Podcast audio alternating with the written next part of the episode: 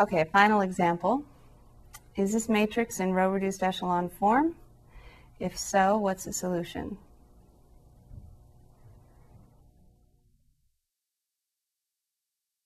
All right, so you might see that we do have a leading one with zeros below it. We have a leading one here with zeros above and below. This 4 is okay because these are all zeros. And then these, this negative 3 and this 8 are okay because these are zeros. But when you go to look at the solution, you might notice on the bottom line, 0 equals 1. In our system of mathematics, that's not true. So therefore, we have a false statement. So we have no solution inconsistent system. And my students are always happy when they get this kind of problem because they don't have to do anything more.